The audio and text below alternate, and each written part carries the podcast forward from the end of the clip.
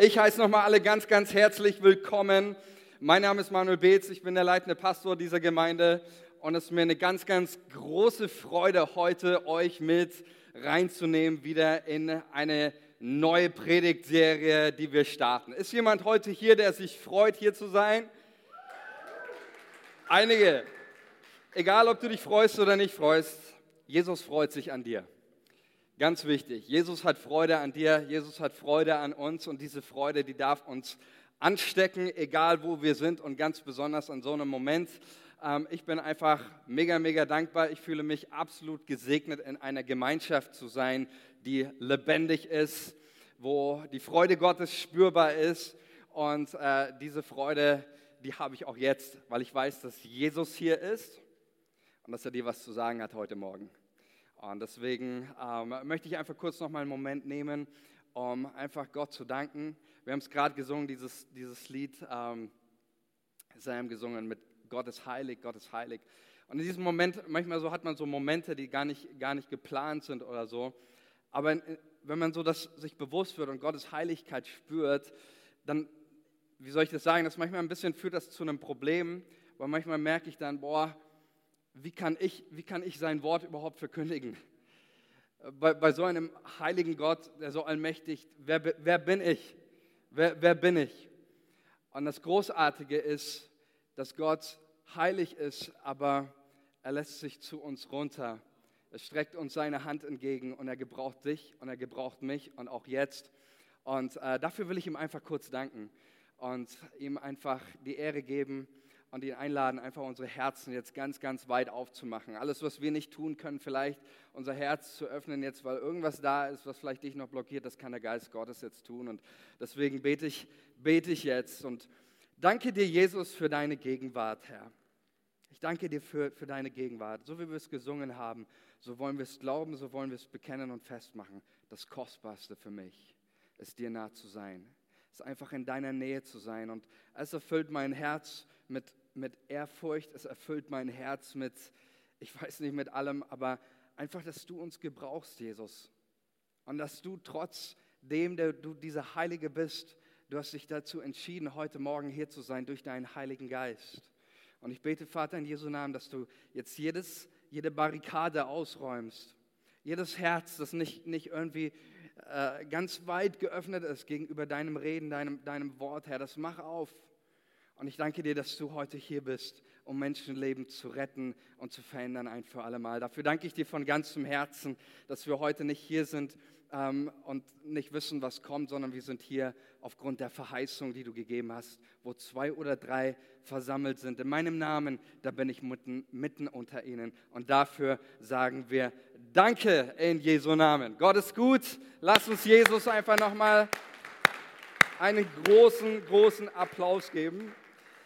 Denn um ihn geht es heute auch in dieser Predigtserie, in dieser, wie ich schon gesagt habe, wir steigen ein in unsere Sommerpredigtserie. Ähm, eigentlich müsste ich eher sagen äh, Winterpredigtserie, dem Wetter zu, äh, zuzusprechen. Äh, aber es ist tatsächlich Sommerzeit. Wir haben den 1. August und wir, wir starten in diese Sommerpredigtserie. Sommerzeit ist oft Urlaubszeit. Ähm, wir sind unterwegs, wir machen Urlaub von unserer Arbeit oder manche auch von, von der Gemeinde, fahren, fahren weg irgendwo, äh, wo es noch schön ist, wo die Sonne scheint. Ähm, aber von wem wir nie Urlaub machen sollten, das ist Jesus, oder? Mit ihm sind wir immer unterwegs. immer unterwegs. Er ist immer dabei, egal wo wir sind, ob wir in der Arbeit sind, in der Uni, der Schule, im Urlaub oder sonst wo. Äh, Jesus ist immer dabei da und ist immer mit dabei. Und deswegen haben wir so diese Predigtserie gestartet. Wir sind auch über dem Sommer, auch wenn wir Urlaub machen, wir sind immer mit Jesus unterwegs. Und wir wollen mal auch in dieser Predigtserie mal wieder so ganz grundsätzlich entdecken, wer ist eigentlich dieser Jesus? Was heißt es, mit Jesus unterwegs zu sein? Ähm, was heißt es, mit ihm zu laufen? Ähm, Jesus hat ja gesagt, und deswegen glaube ich, trifft dieser Begriff unterwegs sein mit Jesus so gut, denn es gibt keinen besseren Begriff, um unser Christsein und unser Leben mit Jesus zu beschreiben, als das Wort Nachfolge. gibt keinen besseren, besseren Begriff. Jesus sagt in Matthäus 4, Vers 19, spricht er diese, ich nenne es die große Einladung aus. Da geht er am See, See Genezareth, äh, macht einen Spaziergang und dann sagt er in Matthäus 4, Vers 19, kommt, folgt mir nach. Kommt, seid mit mir unterwegs, folgt mir nach. Ich will euch zu Menschenfischern machen. Und deswegen Nachfolge ist der Begriff, den Jesus wählt, um unsere Beziehung, unser Leben mit ihm zu beschreiben. Er redet weder von einer Kirchen- oder Gemeindemitgliedschaft, er redet nicht von einer Sitzplatzgarantie, sondern er redet von einem Unterwegssein. Ich bin unterwegs mit Jesus. Ich bin unterwegs mit, mit ihm. Und ähm, ich finde, die, allein mal über diesen Begriff nachzudenken, ist so wertvoll. Denn es sagt mir eines, ich bin immer unterwegs in meinem Leben. Jesus sind wir immer unterwegs. Deswegen mich nerven Christen, äh, wo man den Eindruck hat, die, die, die sind schon am Ende. Ja, die, die, die sind nicht mehr belehrbar. Die sind, hier sitze ich und ich verändere mich nicht. Das ist so entgegen dem, was Jesus gesagt hat. Er gesagt hat, unser Leben mit ihm, da bist du nie am Ende, sondern mit ihm bist du immer unterwegs. Du bist immer auf der Nachfolge. Am Ende bist du dann, wenn du wirklich am Ende bist, ja, also wenn du gestorben bist. Dann, dann ist Ende. Aber bis dahin haben wir alle noch einen Weg haben wir alle, sind wir alle noch irgendwo im Prozess, im Prozess Gott besser kennenzulernen, im Prozess als Menschen zu wachsen, im Prozess charakterlich zu wachsen, im Prozess im Glauben zu wachsen, Jesus kennenzulernen. Wir sind immer unterwegs. Und das meint Jesus. Und deswegen ist Nachfolge so wichtig, dass wir über Nachfolge sprechen. Denn Nachfolge ist nichts Statisches. Es hat nichts damit zu tun, dass ich mich irgendwo hingesetzt habe und gemütlich gemacht habe, sondern es heißt etwas, dass ich mit Jesus unterwegs bin. Und ich glaube einfach, dass wir auch in dieser Zeit richtig starke Gottesdienste hier, hier vor uns haben. Wir haben auch den einen oder anderen Gastsprecher hier. Wir haben am 22. freue ich mich auch ganz besonders, am 22.8. richtigen Segnungsgottesdienst. Da haben wir hier Kindersegnung.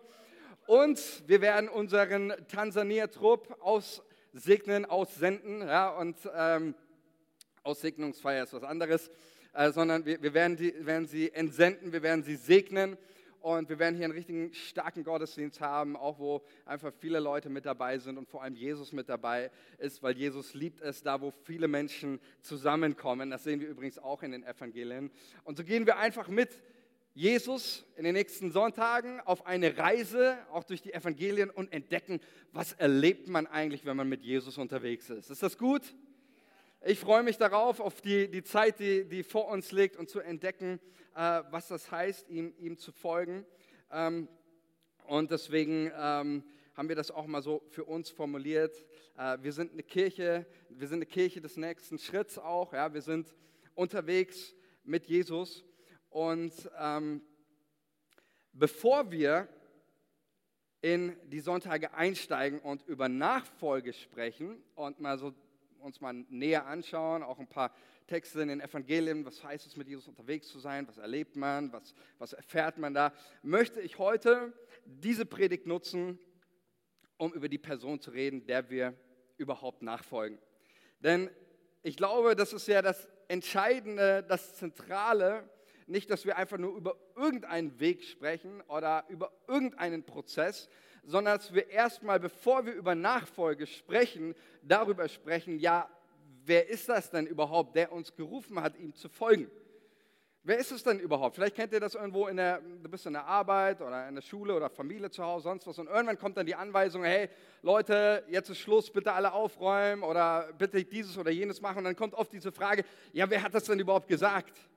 Ja, der Chef hat es gesagt oder der Lehrer oder deine Mutter oder wer auch immer. Und dann sagst du, ah, okay, weil die Person es gesagt hat, der, vertraue ich, der glaube ich, ah, deswegen tue ich das, deswegen mache ich das. Und ich glaube, deswegen ist es genauso wichtig, dass wenn wir über Nachfolge sprechen, ähm, dass wir uns die Frage stellen, wer, wer, ist denn eigentlich dieser, der gesagt hat, komm und folge mir nach? Wer, wer, wer ist denn überhaupt diese, diese Person, über die wir hier sprechen. Denn das ist ja für mich auch das, das Entscheidende, das Grundsätzliche über die, die Nachfolge, die wir sprechen. Ähm, es gibt einen großen Unterschied zwischen, zwischen unserem Leben als, als Christen, sage ich mal, ähm, und Nachfolge, Jesus Nachfolge und, und Nachfolge vielleicht irgendwas. Denn der, das ganz Wichtige ist ja, dass, dass bei Nachfolge, dass wir nicht irgendwie einfach irgendeiner Illusion folgen Ja, dass wir nicht irgendwie eine, einem Mythos, einem Märchen, einer Mode, einem Trend oder irgendwie einem Hype nachfolgen, der, der heute kommt und morgen wieder geht, sondern mit Jesus folgen wir den auferstandenen und lebendigen Sohn Gottes, der Tod und Hölle besiegt hat und der heute Morgen hier ist. Er ist lebendig und er redet und er spricht und diesem Jesus folgen wir. Amen. Diesem Jesus folgen wir und deswegen ist es so wichtig, dass wir unseren Fokus und immer wieder auf die Person Jesus lenken.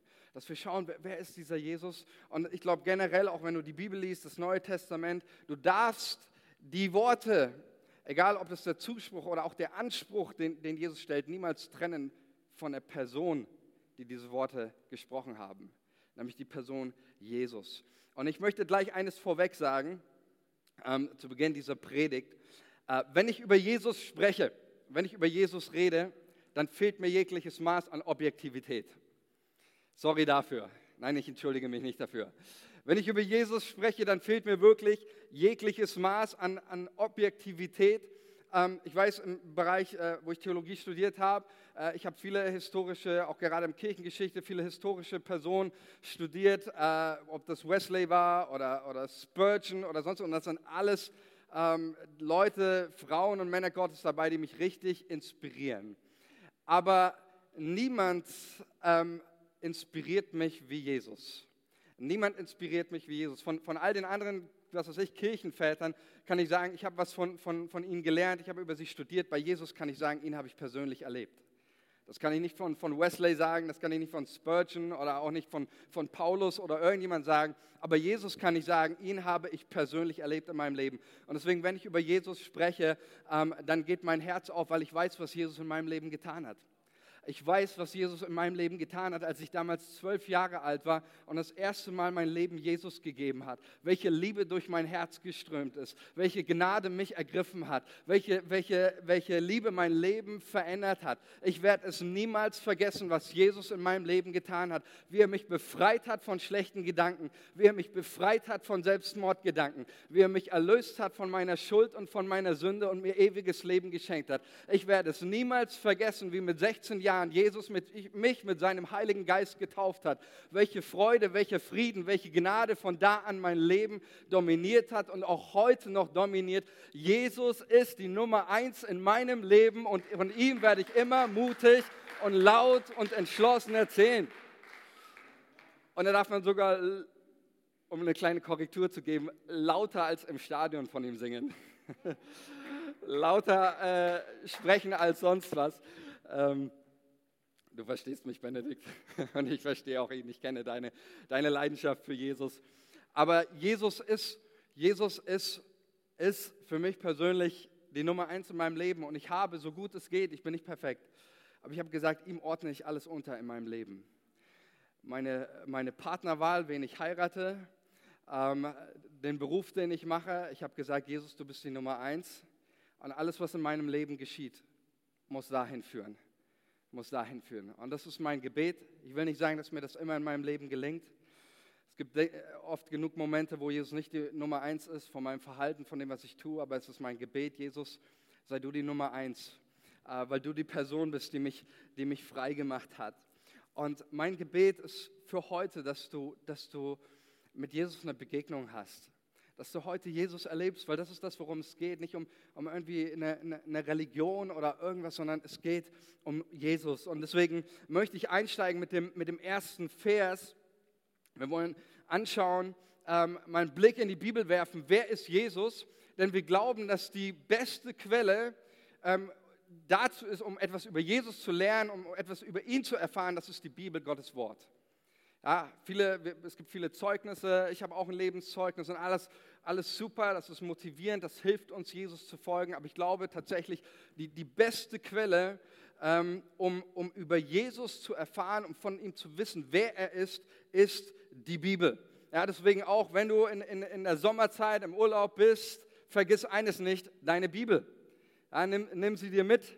Auf jeden Fall sollte an deiner, deiner Reise mit dabei sein, denn dort in diesem, diesem Buch ähm, lesen wir von der Person Jesus. Und da heißt es in Hebräer 1, Vers 1, heißt es folgendes über Jesus. Also die erste Aussage, die wichtig ist. Und heute, ähm, wenn wir einfach so ein paar grundsätzliche Aspekte nochmal uns einfach ins Bewusstsein rufen, wer, wer ist diese Person, die uns ruft, komm, komm, folg mir nach. Hebräer 1, Vers 1 wird Folgendes ähm, gesagt. Luther, äh, in der Luther-Übersetzung findet ihr auch den, den äh, Übertitel, der das schon richtig ähm, formuliert oder wiedergibt, was jetzt hier beschrieben wird, nämlich ähm, da heißt es Gottes endgültiges Reden durch den Sohn. Und da heißt es in Hebräer 1, Vers 1, nachdem Gott vor Zeiten vielfach und auf vielerlei Weise geredet hat zu den Vätern durch die Propheten, hat er zuletzt, und dieses zuletzt meint endgültig, ein für allemal in diesen Tagen zu uns geredet durch den Sohn. Ja, das heißt, was hier ähm, der, der, Verfasser des Hebräerbriefes schreibt, ist, Gott hat in, äh, in früheren Zeiten auf vielerlei Weise geredet. Ganz unterschiedlich. Wer das Alte Testament gelesen hat, ähm, der weiß, Gott hat da sehr unterschiedlich gesprochen zu den Menschen. Er hat Adam und, e, Adam und Eva, sehen wir, das spricht und kommuniziert Gott sogar verbal mit dem Menschen. Das hört dann so ähm, nach dem Sündenfall so langsam dann auch auf. Ähm, dann hat Gott durch Engel gesprochen, das sehen wir bei, bei Abraham. Gott hat zum Beispiel durchs Feuer gesprochen, das sehen wir bei Mose. Er hat, geschrieben, er hat durchs geschriebene Wort gesprochen. Gott benutzt sogar, im vierten Buch Mose finden wir diese Geschichte, Gott spricht sogar durch einen Esel. Ja, auch das passiert in der, in der Bibel. Ähm, und so heißt es eben äh, in diesem Vers, Gott hat gesprochen und dann in der letzten Zeit, auch vor der Wiederkunft Jesu, hat Gott ganz maßgeblich durch seine Propheten gesprochen. Wir könnten sagen, so dieses alttestamentliche Reden, was hier beschrieben wird, Gott hat auch vor Zeiten vielfach auf vielerlei Weise geredet. Gott hat, ich will nicht sagen, durch die Blume gesprochen, aber das war so ein Reden manches Mal, das, das eben nicht, nicht sehr deutlich oder es, es, hat etwas an Offenbarungscharakter gefehlt. Aber mit Jesus heißt es, Gott, Gott hat gesprochen durch den Sohn. Damit heißt es nun, Gott hat sich mit Jesus der Menschheit uns gegenüber völlig ausgesprochen. Gott hat sich mit Jesus uns gegenüber völlig ausgesprochen. Vielleicht fragst du dich, hey, wie wäre das, wenn, wenn ich mit dem Schöpfer des Himmels und der Erde, Schöpfer der Galaxien, wenn ich mit dem ein Gespräch haben würde, was würde er mir sagen? Schau auf Jesus. Mit Jesus hat Gott dir alles gesagt, was gesagt werden muss. Nicht eine Sache hat er vergessen.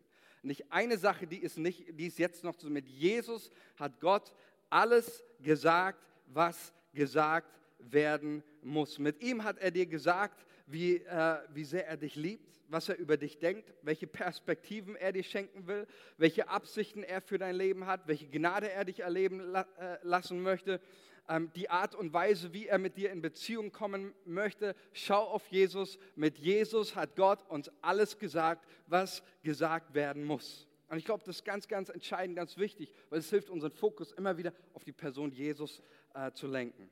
Heißt nicht natürlich, manche gebrauchen auch diesen Vers, eine kurze Randnotiz, manche gebrauchen diesen Vers oder missbrauchen diesen Vers, um zu sagen, naja, deswegen redet Gott heute nicht mehr und er spricht nicht mehr durch Prophetie oder irgendwas, das ist völliger Quatsch, denn dem widerspricht das Gesamtzeugnis der Heiligen Schrift und das ist auch, was Paulus gesagt hat, definitiv der nach Jesu Tod und Auferstehung von der Prophetie spricht. Ja, Gott redet heute immer noch, aber das, was er spricht, offenbart uns immer und zieht uns immer näher zu Jesus und offenbart uns, äh, wer Jesus ist. Denn nur weil es heißt, Gott hat gesprochen durch den Sohn, heißt nicht, dass wir alles über ihn verstanden haben, oder?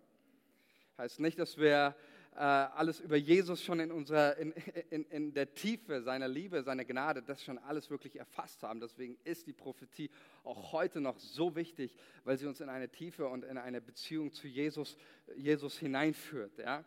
Äh, nur als kurze Randnotiz. Mit Gott, mit Jesus hat Gott uns alles gesagt. Und das Interessante ist, ich treffe immer wieder so viele Christen auch, auch in, in, in, meinem Umfeld oder auch wenn ich in, in, anderen Gemeinden bin, auch, auch letzten Sonntag war ich in der, in der FEG in, in Herzogenaurach, habe dort gepredigt und ähm, ich treffe immer wieder Leute, und das finde ich ziemlich spannend, die mit einer sehr großen Unsicherheit ihre Beziehung zu Gott leben. Die mit einer sehr großen Unsicherheit Gott, Gott begegnen ähm, und auch ihre Beziehung mit einer ganz großen Unsicherheit leben. Und ich glaube tatsächlich, die Wurzel davon, woraus das resultiert, ist eine Unkenntnis über Jesus. eine Unkenntnis über Jesus, über sein Erlösungswerk. Und dann kommen dann so, so Fragen, ja, bin ich wirklich geliebt? Ähm, bin ich wirklich wichtig? Bin ich wirklich wertvoll? Kann er mich wirklich gebrauchen? Ähm, ich hatte letztens auch ein Gespräch und jemand sagt, ich, ich kann das irgendwie nicht glauben. Ich habe zu viel Schlimmes in meinem Leben getan oder, oder, oder dieses oder, oder jene, jenes. Aber mit Jesus räumt Gott jegliche Unsicherheit in unserem Leben aus. Jegliche. Jegliche Unsicherheit räumt Gott mit, mit Jesus in unserem Leben aus. 2. Korinther 1, Vers 19. Lass uns mal diesen, diesen, äh, diese Verse anschauen, weil hier auch eigentlich alles gesagt wird, was gesagt werden muss. 2. Korinther 1, 19. Da schreibt Paulus, auch Jesus Christus, der Sohn Gottes, den, den äh, Silvanus und Timotheus und ich euch verkündigt haben, war nicht gleichzeitig Ja und Nein. Der war nicht gleichzeitig Ja und Nein. Er selbst ist in seiner Person das Ja Gottes zu uns. Denn alle Zusagen Gottes, alle, alle, die jemals gemacht worden sind und in diese Welt gegangen sind, alle Zusagen Gottes erfüllen sich in ihm.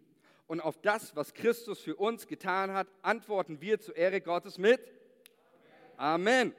Ja, also Paulus schreibt hier über Jesus und er sagt nicht, Herr Jesus, den, den wir gepredigt haben, ist das Nein Gottes zu dir. Er ist auch nicht das vielleicht, das mal schauen, das eventuell unter gewissen Voraussetzungen, Begebenheiten, Umständen. Er ist auch nicht das Jein, ja, so, so ein beides, sondern Jesus ist das ganz große, unumstößliche Ja Gottes zu dir als Menschen mit all deinem Schatten, mit all deinen Macken, mit all dem, was du bist, was dich ausmacht, sagt Gott durch Jesus Ja zu dir. Amen. Was für eine gute, wichtige, großartige Botschaft. Gott sagt Ja zu dir. In Jesus ist, hat Gott Ja zu dir gesagt. Ja, er liebt dich. Ja, du darfst zu ihm kommen. Ja, er will dich befreien. Ja, er will dich heilen. Ja, er will dich segnen. Jesus ist das große Ja Gottes zu deinem Leben und das darf uns Sicherheit geben. Das darf uns Sicherheit geben. Mit Jesus, und das ist das, das andere, das, das Ja, ich sage das mal so wie bei, wie bei einer, einer Liebeserklärung, wie das, wie das Ja-Wort in der Kirche, bei einer, einer Trauung. Äh, Jesus ist das Ja zu uns, die große Liebeserklärung Gottes an, an diese Welt. Ich weiß nicht, ähm, ist, ist jemand von euch verheiratet oder in einer Beziehung? Darf ich mal, darf ich mal sehen? Kann, kannst du dich noch erinnern, als du oder dir das erste Mal jemand, dein Partner, dir die Liebe gestanden hat? Ja? Nein? Doch schon ein paar, oder? Ich, ich gehe davon aus. Ich hoffe, dass es nicht so schlimm war. Also, äh, ich kann mich echt noch gut erinnern. Ich glaube, ich habe auch noch Erfrierungen von diesem äh, Abend. Ähm, denn wir haben einen langen Spaziergang gemacht ich kann mich erinnern, ich war damals mit meiner jetzigen Frau, wir waren auf, ähm, wir waren auf einer Freizeit und ich war, äh, und bin es auch immer noch, ja, äh, bis über beide Ohren in sie verliebt. Ja? Halleluja. Und ähm, ich habe, ich hab die, die, dieser Moment, wenn du weißt, okay, jetzt ich, heute, heute Abend will ich, will ich ihr meine Liebe gestehen, will ich ihr sagen, wie sehr ich, ich sie liebe. Und äh, das ist schon echt ein herausfordernder Moment, oder? Weil man weiß nicht so ganz, wird sie meine, meine Liebe erwidern? Wird sie Ja sagen oder wird sie sagen, hey, was willst du eigentlich von mir? Ja? Äh, deswegen ist es so ein ganz, ganz heikler Moment und ich kann mich an diesen Abend erinnern und ich habe gesagt zu ihr, und es war halt mitten im Winter, es war minus 10 Grad draußen oder vielleicht war es noch kälter und ich habe gesagt, komm, wollen wir noch einen Spaziergang zusammen machen? Wollen wir noch einen Spaziergang zusammen machen. Und ich, ich weiß, ich war echt damals richtig, richtig schüchtern. Ich habe es nicht irgendwie so über die Lippen bekommen. Ich habe zu viel Angst gehabt, ich weiß nicht. Äh, und ähm, wir sind gelaufen und sie hat gesagt, ja, okay. Und, und dann wechselt, soll ich es jetzt? Jetzt ist ein guter Moment. Äh, jetzt und dann wirklich nach vier Stunden immer noch nicht. Vier Stunden Spaziergang. Ich habe, ich habe nicht, also ich, ich glaube, und dann habe ich mir immer gedacht, okay, wenn, wenn sie, wenn sie jetzt nicht Ja sagt, dann muss sie Psychopathin sein, weil niemand geht vier Stunden bei der äh, Kälte raus. Also das ist wirklich ein äh, äh, Liebesbeweis. Und dann, dann, sind wir aber tatsächlich reingegangen, äh, weil wir schon zu lange draußen waren. Und dann habe ich es irgendwann geschafft und habe ihr erzählt, was ich für sie empfinde, was ich für sie fühle, wie, wie mein Herz aufgeht und, und was ich an ihr schätze, was ich an ihr liebe. Und äh, ja, was sie dann gesagt hat, ist eine andere Geschichte. Das wäre jetzt zu lange. Ähm, äh, Fakt ist auf jeden Fall, sie, sie hat Ja gesagt. Ja. Ähm, definitiv. Vielleicht nicht dann so, wie ich mir das alles vorgestellt habe. Heute sind wir glücklich verheiratet, das ist alles, was zählt. Ähm, aber so ist genau das, was, was hier ausgesagt wird. Liebeserklärung Jesus ist, ist die Liebeserklärung Gottes an eine gefallene, an eine verlorene, an eine kaputte Welt und an dich und mich persönlich. Mit Jesus sagt Gott uns, wie sehr er uns liebt. Mit Jesus sagt Gott uns, was er über uns denkt, wie er über dich empfindet, was er fühlt, wenn du nicht bei ihm bist, wie, wie es ihm geht. Jesus ist die ganz, ganz große persönliche Liebeserklärung Gottes an dich. Und deswegen glaube ich, können wir von Jesus nicht genug lesen. Wir können nicht genug von, von ihm bekommen. Mit Jesus sagt Gott dir, ja, ich liebe dich. Und diese Liebe, die, die Jesus zu dir hat, die ist nicht begrenzt, sondern diese Liebe sprengt Grenzen. Diese Liebe ist nicht bedingt, sie ist bedingungslos. Und ich glaube, dass es so wichtig ist, das immer wieder zu verstehen. vielleicht bist du heute hier, einer dieser Personen, die sagt, ich habe das immer wieder mal gehört, so ja, ja, ja, ja, Jesus liebt mich, habe ich schon tausendmal gehört. Habe ich schon zigmal und, und überall, Jesus, Jesus liebt dich. Für mich ist das eine, eine, eine Floskel. Und weißt du, ich, ich glaube auch, dass Jesus damals Ja zu mir gesagt hat. Als ich mich für ihn entschieden habe, als ich einen Schlussstrich gezogen habe hinter meiner schlimmen Vergangenheit und alles. Und ich habe mein Leben Jesus gegeben. Und ich glaube, dass Jesus damals Ja zu mir gesagt hat. Aber weißt du, in meinem Leben ist einiges passiert. In meinem Leben habe ich auch einiges verbockt seitdem. Und irgendwie kann ich nicht mehr glauben, dass Gott mich liebt. Ich habe einige Christen gehört, die mir das gesagt haben. Wisst ihr was? Ich verrate dir einiges, eines. Und das finde ich so genial an Jesus. Als Jesus damals Ja zu dir gesagt hat, hat er nicht nur Ja zu deiner Vergangenheit gesagt und zu deiner Gegenwart, er hat auch Ja zu deiner Zukunft gesagt. Er hat auch Ja zu deiner Zukunft gesagt. Und Leute, ich glaube, das ist, das ist so, so, so wichtig. Das, und das, das schätze ich so an, an meinem Jesus, dass er Menschen annimmt, nicht obwohl er ihre Vergangenheit kennt, sondern obwohl er ihre Zukunft kennt. Ja, wenn ich in die Bibel schaue und sehe, da, da übergibt Jesus ähm, eine Person, macht sie zum, zum, zum Kassenwart, den Judas, obwohl er ganz genau wusste, was er tun wird mit dem Geld dass er für dieses Geld ihn sogar verraten wird, ihn verkaufen wird. Hat Jesus gewusst, dass Petrus ihn verleugnen wird, als er ihn berufen hat und gesagt hat, dich will ich haben? Glaubt ihr, Jesus hat das gewusst?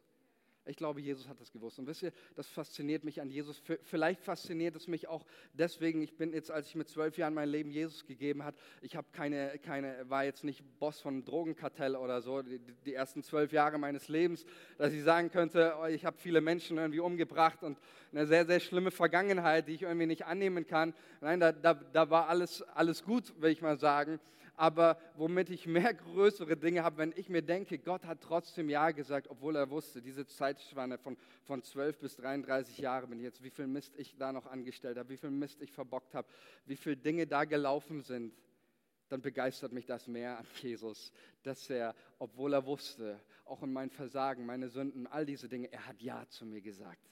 Er hat nicht Jein gesagt, er hat nicht gesagt, eventuell, mal schauen, wie du dich entwickelst. Paulus schreibt, er ist das Ja Gottes auf uns. Erstes Ja. Ist das nicht gut?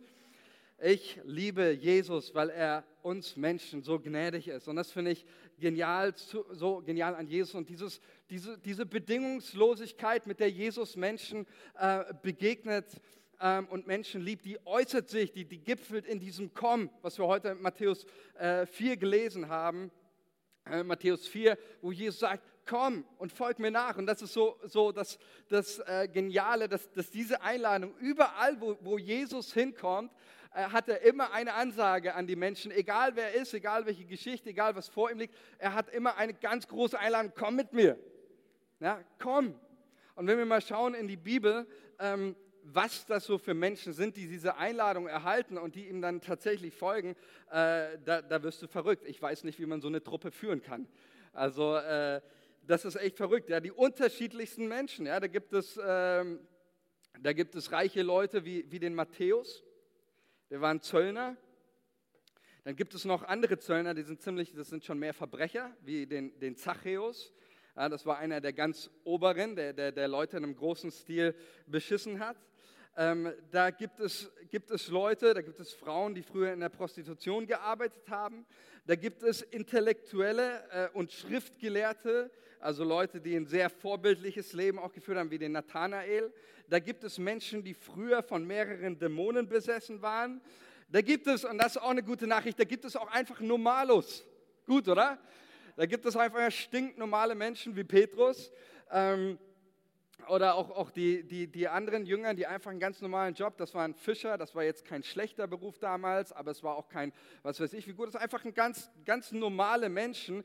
Bei Jesus sammelt sich einfach alles. So, und, und jedem spricht Jesus die, diese Einladung aus und ähm, macht deutlich, bei Jesus ist, ist jeder willkommen, egal ob gebildet, ungebildet, wo er herkommt, was ihn ausmacht. All das ist bei Jesus nicht wichtig. Er hat eine Einladung und sagt den Menschen, komm, komm. Aber wozu, und das ist ja das Entscheidende, wozu lädt Jesus denn all die Menschen ein, die Kaputten, die Kranken, die Gesunden, Gesunden? Wozu lädt Jesus all diese Menschen ein? Und da finden wir auch Matthäus 11, 28, eine Stelle, die habe ich nicht dabei, ähm, lasst sie einfach auf euch wirken, Matthäus 11, 28, da sagt Jesus, kommt her zu mir, alle, die ihr mühselig und beladen seid, ich will euch erquicken. Ja, das, das äh, Wort, das Luther hier mit erquicken übersetzt, heißt im, im Grundtext erfrischen, wieder wach machen, lebendig machen. Ich will euch wieder, wieder Kraft geben. Und das ist so das Entscheidende, ähm, wozu lädt Jesus die Menschen ein, auch bei der Nachfolge. Und das ist so wichtig. Jesus lädt die Menschen ein, zu ihm zu kommen. Das ist das erste und äh, der entscheidende Aspekt. Jesus sagt in Matthäus 11, 28, kommt her zu mir. Er sagt nicht, kommt her zu meiner Religion. Er sagt auch nicht, kommt her zu meiner Kirche. Er sagt nicht, äh, kommt her zu, zu irgendwas, sondern er sagt, kommt her zu mir. Zu mir als, als Person, sagt Jesus. Und ich glaube, das ist so, so entscheidend, auch gerade bei, bei Nachfolge. Denn Nachfolge besteht aus zwei Teilen. Jesus sagt, komm und er sagt, folge mir nach. Kommen und gehen sind zwei Aspekte und wir brauchen beides, um mit Jesus unterwegs zu sein. Das Ankommen und das Gehen. Beides gehört damit dazu. Und ich glaube, es gibt so viele Menschen, so viele Menschen, die folgen einer Religion namens Christentum, sind aber nie bei der Person Jesus angekommen. Sie folgen einer Religion sie, im Sinne von ein Gesetzmäßigkeiten. Sie sind irgendwo in einem System. Sie sind bei Gottesdiensten dabei, äh, haben vielleicht ihr, ihr Mitgliedskärtchen, haben vielleicht ihre Steuernummer, wo ihr, ihr, äh, ihre Kirchensteuer abbezahlt wird oder sonst was. Sie sind irgendwie Teil eines, eines religiösen Systems, aber sie sind nie bei der Person Jesus Christus angekommen. Und dann ist Nachfolge eigentlich keine Nachfolge. Ja, dann folgen wir irgendeinem Konzept, dann folgen wir vielleicht nur einer Illusion, dann folgen wir irgendeinem Leistungsdruck, einer Tradition, irgendwas. Aber es ist so wichtig, dass wir Jesus folgen. Und deswegen ist der erste Teil dieser Einladung, dieses kommt, kommt, folgt mir nach. Der erste Einladung ist, kommt zu mir. Das ist das, was, was Jesus dir heute Morgen ausspricht. Und ich glaube, dass es so wichtig ist, dass wir bei Jesus wieder ganz neu ankommen. Bevor wir auch in die, die weiteren Predigten gehen, wo es darum geht, was heißt es, Jesus zu folgen, was heißt das praktisch konkret, es ist so wichtig, dass wir bei ihm ankommen. Noch ein Text, Johannes 1, Vers 35. Da heißt es auch einer äh, der Berufungsgeschichten ähm, der, der Jünger, Johannes 1, Vers 35. Am nächsten Tag stand Johannes, das ist Johannes der Täufer, abermals da und zwei seiner Jünger. Und als er Jesus vorüberging sah, sprach er, siehe, das ist das Lamm Gottes. Ja? Das ist der, über den ich die ganze Zeit gepredigt und, und erzählt habe. Und das ist er. Und die zwei Jünger hörten ihn reden und folgten Jesus nach. Aber Jesus wandte sich um und sah sie nachfolgen und sprach zu ihnen, was sucht ihr? Sie aber sprachen zum Rabbi, das heißt übersetzt Meister, wo wirst du bleiben? Er sprach zu ihnen, kommt und seht. Sie kamen und sahen es und blieben diesen Tag bei ihm. Es war aber um die zehnte Stunde. Ähm, was ich richtig genial finde hier an, zum einen an diesem Text, Theologen, die lieben es manchmal ein bisschen mehr zu interpretieren im Text, was eigentlich drinsteht. Ähm, das macht man gerne. Äh, was, was hier angenommen wird, ich bin ganz ehrlich, ist auch keine, äh, das gibt der Text zumindest nicht hierher. Es gibt ein paar Argumente, die, die sehr dafür sprechen, auch aus meiner Sicht. Was viele hier annehmen, ist, dass der Evangelist Johannes hier seine Berufungsgeschichte beschreibt. Ja, also das ist nicht, kann ich jetzt nicht sagen, meine Hand ins Feuer legen, dass es so ist, aber ich finde es einen, äh, einen coolen Gedanken. Ist auch jetzt gar nicht so essentiell für, für die Aussage. Aber was ein Indiz auch mit ist, da hier dazu ähm, so in diese Argumentation reingeht, ist, dass hier tatsächlich vermerkt wird, es war um die zehnte Stunde. Und man sagt, Johannes hat sich seine Stunde notiert. Er wusste den Moment, als Jesus sein Leben verändert hat. Im Rückblick, Johannes schreibt das, als er älter war. Er wusste, er konnte sich noch erinnern an diesen Moment. Es war die zehnte Stunde an diesem Tag, die mein Leben verändert hat. Es war die zehnte Stunde, als ich Jesus begegnet bin und mein Leben nicht mehr dasselbe war. Und egal, ob, ob das jetzt wirklich Johannes hier seine Geschichte schreibt oder nicht, aber das, was hier auch Johannes uns mitgibt, was so wichtig ist, ist, wie Jesus die Menschen ruft. Und das finde ich so, so, so grandios, was, was Jesus hier sagt. Ähm, er sagt, er sprach zu ihnen, kommt und seht. Kommt und seht. Mit anderen Worten, Jesus sagt, komm, komm und erlebe, wer ich bin. Komm und erlebe, was ich tun kann in deinem Leben. Komm und erlebe meine Gegenwart. Komm und erlebe meine Person, Jesus. Erlebe mich. Komm und sieh. Komm und erfahre und erlebe mich. Deswegen ist es so wichtig, dass unsere, unsere Kirche, unsere Gemeinschaft, unsere Gottesdienste, alles, was wir tun, es soll ein Erlebnis sein von Jesus und seiner Gegenwart. Es soll ein Erleben sein. Es soll eine Einladung an die Menschen. Komm und sieh. Komm und erlebe Jesus. Und das Großartige ist, dass dass diese Einladung jedem Einzelnen von uns gilt, auch heute Morgen. Und dann heißt es über diese Jünger, und sie kamen, sahen es und sie blieben. Sie blieben an diesem Tag bei ihm. Und ich glaube, es ist so wichtig, dass wir nicht nur bei Jesus, dass wir nicht nur kommen und wieder gehen, sondern dass wir kommen und bleiben. Dass wir uns in seinem Wort, in seiner Liebe, in seiner Person verankern. So viele Menschen kommen zu Jesus und sie gehen wieder. Es ist wichtig, dass wir bei, zu ihm kommen und dass wir bei ihm bleiben. Und ich möchte einfach als Schlussgedanken drei ganz kurze Tipps mitgeben. Wie können wir in dieser Sommerzeit zu Jesus kommen und wie können wir bei ihm bleiben? Denn das ist so die, die Einladung, die einfach jedem gilt und die jetzt präsent sein soll, ähm, wo Gott dich einlädt, jetzt zu kommen. Komm in meine Gegenwart, komm in meine Nähe, egal wer du bist, was hinter dir liegt, was vor dir liegt, jetzt spricht der Heilige Geist. Komm zu Jesus. Komm zu ihm in, in seine Nähe. Und ich möchte dir einfach drei kurze, kurze Tipps mitgeben. Wie, wie, kann ich, ähm, wie kann ich Jesus erleben? Wie kann ich in seine Gegenwart kommen, auch in dieser Sommerzeit? Der erste Tipp, wie kann ich Jesus begegnen? Wie kann ich zu ihm kommen? Der erste Sache ist, sei in Gemeinschaft mit anderen Christen. Treff dich mit, mit anderen Leuten, treff dich mit, mit einfach Geschwistern, habt eine gute Zeit miteinander. Ich glaube, das ist so wichtig. Jesus sagt, wo zwei oder drei in meinem Namen versammelt sind, da bin ich mitten unter ihnen.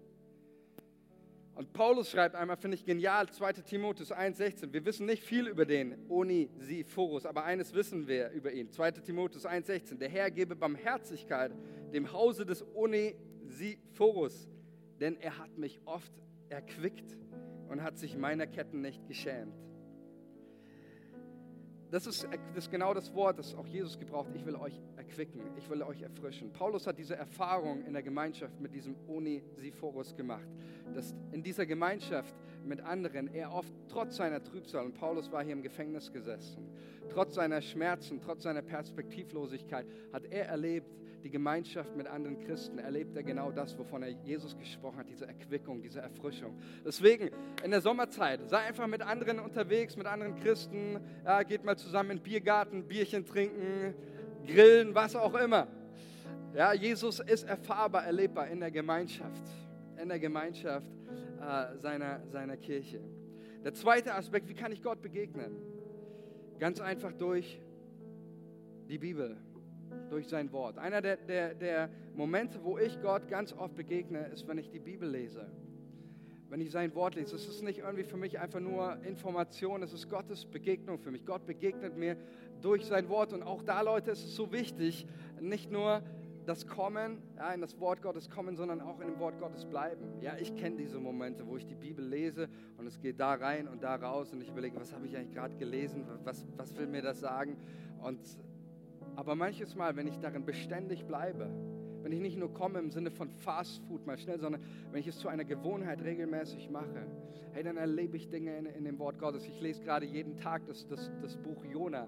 Es sind nur vier Kapitel äh, nur vier Kapitel, ganz einfach zu lesen. So viel, so viel Kraft, so viel Inspiration, so viel, so viel Mut steckt im Wort Gottes drin. Lass, lass das Wort Gottes nicht irgendwie beiseite, auch in, in, in der Sommerzeit, sondern nimm immer wieder die Bibel, legst auf deinen Nachttisch. Äh, du musst keine Stunden darin, darin lesen. Vielleicht ist einfach nur ein Vers, ein Satz. Gott möchte dir begegnen durch sein Wort, durch die Bibel. Amen. Nimm das, nimm das mit. Lass dich ermutigen, lass dich stärken. Und dann ist der letzte Punkt und das, was wir jetzt auch machen wollen, ist beten. Das heißt immer, Gott ist nur ein Gebet weit von uns entfernt. Nur ein Gebet weit. Und für uns ist Gebet nicht ein, nicht ein Herunterplappern ausformulierte Texte, sondern Gebet ist Dialog und dein persönliches Gespräch mit Gott, dem Vater, der dich liebt. Und diese, diese Einladung, die gilt jetzt, zu kommen im Gebet zu Jesus. Und ich möchte, dass wir einfach jetzt einen Moment nehmen, dass du deine Augen geschlossen hältst, da wo du bist, an deinem, deinem Platz. Und ich möchte diese, diese Einladung einfach jetzt auch nochmal in dein Herz aussprechen. Jesus sagt zu dir, komm. Und ich weiß nicht, was dich beschäftigt. Ich weiß nicht, ob du Jesus kennst oder nicht. Und die erste Einladung möchte ich einfach ganz direkt an dich richten, wenn du heute Morgen hier bist und sagst, ich, ich kann davon nicht erzählen, dass dass ich Jesus mal persönlich erlebt habe. Ich kenne Jesus im Sinne vielleicht der Kirche oder einer Religion, aber ich kenne Jesus nicht persönlich als Person und ich möchte ihn kennenlernen. Ich möchte ihm mein Vertrauen schenken. Ich möchte an ihm, ihm glauben. Dann möchte ich dir eines sagen: Dir gilt jetzt ganz speziell diese Einladung: Komm. Komm, sagt Jesus zu dir. Komm so wie du bist, mit dem, was dich beschäftigt, mit allem, was dich ausmacht. Du darfst kommen und du darfst erleben, dass ich dein Leben verändere und dir neue Kraft gebe und dich erlöse und dich frei mache. Und wenn du heute hier bist und sagst, ich möchte Jesus persönlich als Person kennenlernen, dann darfst du so mutig sein, wenn wir alle noch die Augen geschlossen halten, dass du an deinem Platz einfach mal kurz deine Hand hebst als ein Zeichen der Reaktion, ja Jesus, ich komme. Ich komme in deine Gegenwart. Ich vertraue dir. Ich gebe dir mein Leben und ich will für dich beten. Halleluja. Halleluja. Jesus, danke für, für jeden Einzelnen hier, für die Leute, die gerade ihre Hand gehoben haben, Jesus. Und ich segne euch jetzt in Jesu Namen, dass ihr Gottes Liebe jetzt erlebt und erfahrt. Jesus hat gesagt, komm. Und deine Reaktion war, ja, ich komme. Ich komme zu dir, Jesus und ich lade dich ein. Und du darfst einfach in deinem Herzen diese Worte für dich persönlich sprechen. Sagen, Jesus, ich lade dich ein in mein Leben. Ich bringe dir alles, was ich bin, meine Vergangenheit, meine Gegenwart, meine Zukunft. Ich lege es vor dich nieder, König Jesus. Und ich vertraue dir mein Leben an, sei du der Herr meines Lebens. Und wenn du auf diese Einladung Jesu ein Ja gesprochen hast in deinem Herzen, mit deinem Munde bekennst, dass Jesus der Erlöser, dein Erretter ist, bist du gerettet. Dann hast du ewiges Leben jetzt. Dann macht Jesus dir das größte Geschenk aller Zeiten. Und ich möchte einfach auch diese, diese Einladung ganz konkret auch hier für, für jeden im Raum aussprechen, der irgendwo in, in irgendwas drin ist, wo, wo er selber nicht mehr rauskommt. Vielleicht Gebundenheiten spürt oder ähm, einfach eine, eine Unruhe, wo auch immer. Jesus sagt auch zu dir, zu dir persönlich sagt er dir, komm komm mein Kind in meine Gegenwart. Komm zu mir. Du darfst bei mir ankommen. Du darfst nach Hause kommen. Von all deinem Stress, von all deinem Hass, von, von all, all dem, was dich umtreibt. Du darfst bei mir zu Hause ankommen. Ich habe alles für dich getan. Die Tore sind weit offen. Die Tore sind weit offen. Ich muss nichts mehr zurückhalten. Ich lade dich ein, sagt Jesus. Ich lade dich ein, zu mir zu kommen. Nicht zu der nächsten Religion, nicht zu der nächsten Aufgabe, nicht zu der nächsten Pflicht oder sonst was, sondern ich lade dich zu mir ein. Komm und sieh, sagt Jesus, was ich für dich habe, wie ich dich segnen möchte. Und ich bete, Vater, jetzt für jeden Menschen, Herr. Danke, dass wir jetzt deine Einladung gehört haben. Du hast gesagt, komm. Und wir wollen, wir wollen kommen. Wir wollen zu dir kommen. Und ich lade dich ein, da wo du bist, an deinem Platz, einfach auch als ein Zeichen mal aufzustehen. Lass uns gemeinsam mal aufstehen als ein Zeichen. Jesus, wir kommen zu dir. Mit allem, was wir sind. Wir kommen zu dir als Person, als unseren Erlöser, als unseren Erretter, als unseren König, als unseren Gott. Wir kommen zu dir, Jesus. Und wir befehlen uns unser Leben an. Wir beten, Herr, dass du uns Kraft gibst, und auch in einer Zeit, die geprägt ist von, von Ohnmacht und von Müdigkeit. Bete ich, Jesus, dass, dass du uns wieder Kraft gibst, wie du es versprochen hast. Komm zu mir, ich will euch erquicken. Ich will euch erfrischen. Ich will diese Welt wach machen. Ich will ihr Kraft geben. All den Menschen, die gerade müde sind. Und ich bete, Heiliger Geist, dass du uns Kraft gibst. All, all denjenigen, auch in unserem Umfeld, auch in dieser Sommerzeit, wo wir Menschen begegnen, die dich nicht kennen, die dich brauchen, Jesus, diese Einladung auszusprechen. Kommt, kommt zu dem, der nicht, der nicht uns Lasten auferlegt, sondern kommt zu dem, der uns frei macht von Lasten. Komm, Heiliger Geist, wirke an jedem einzelnen Herzen, erfülle unsere Herzen. Komm, Heiliger Geist.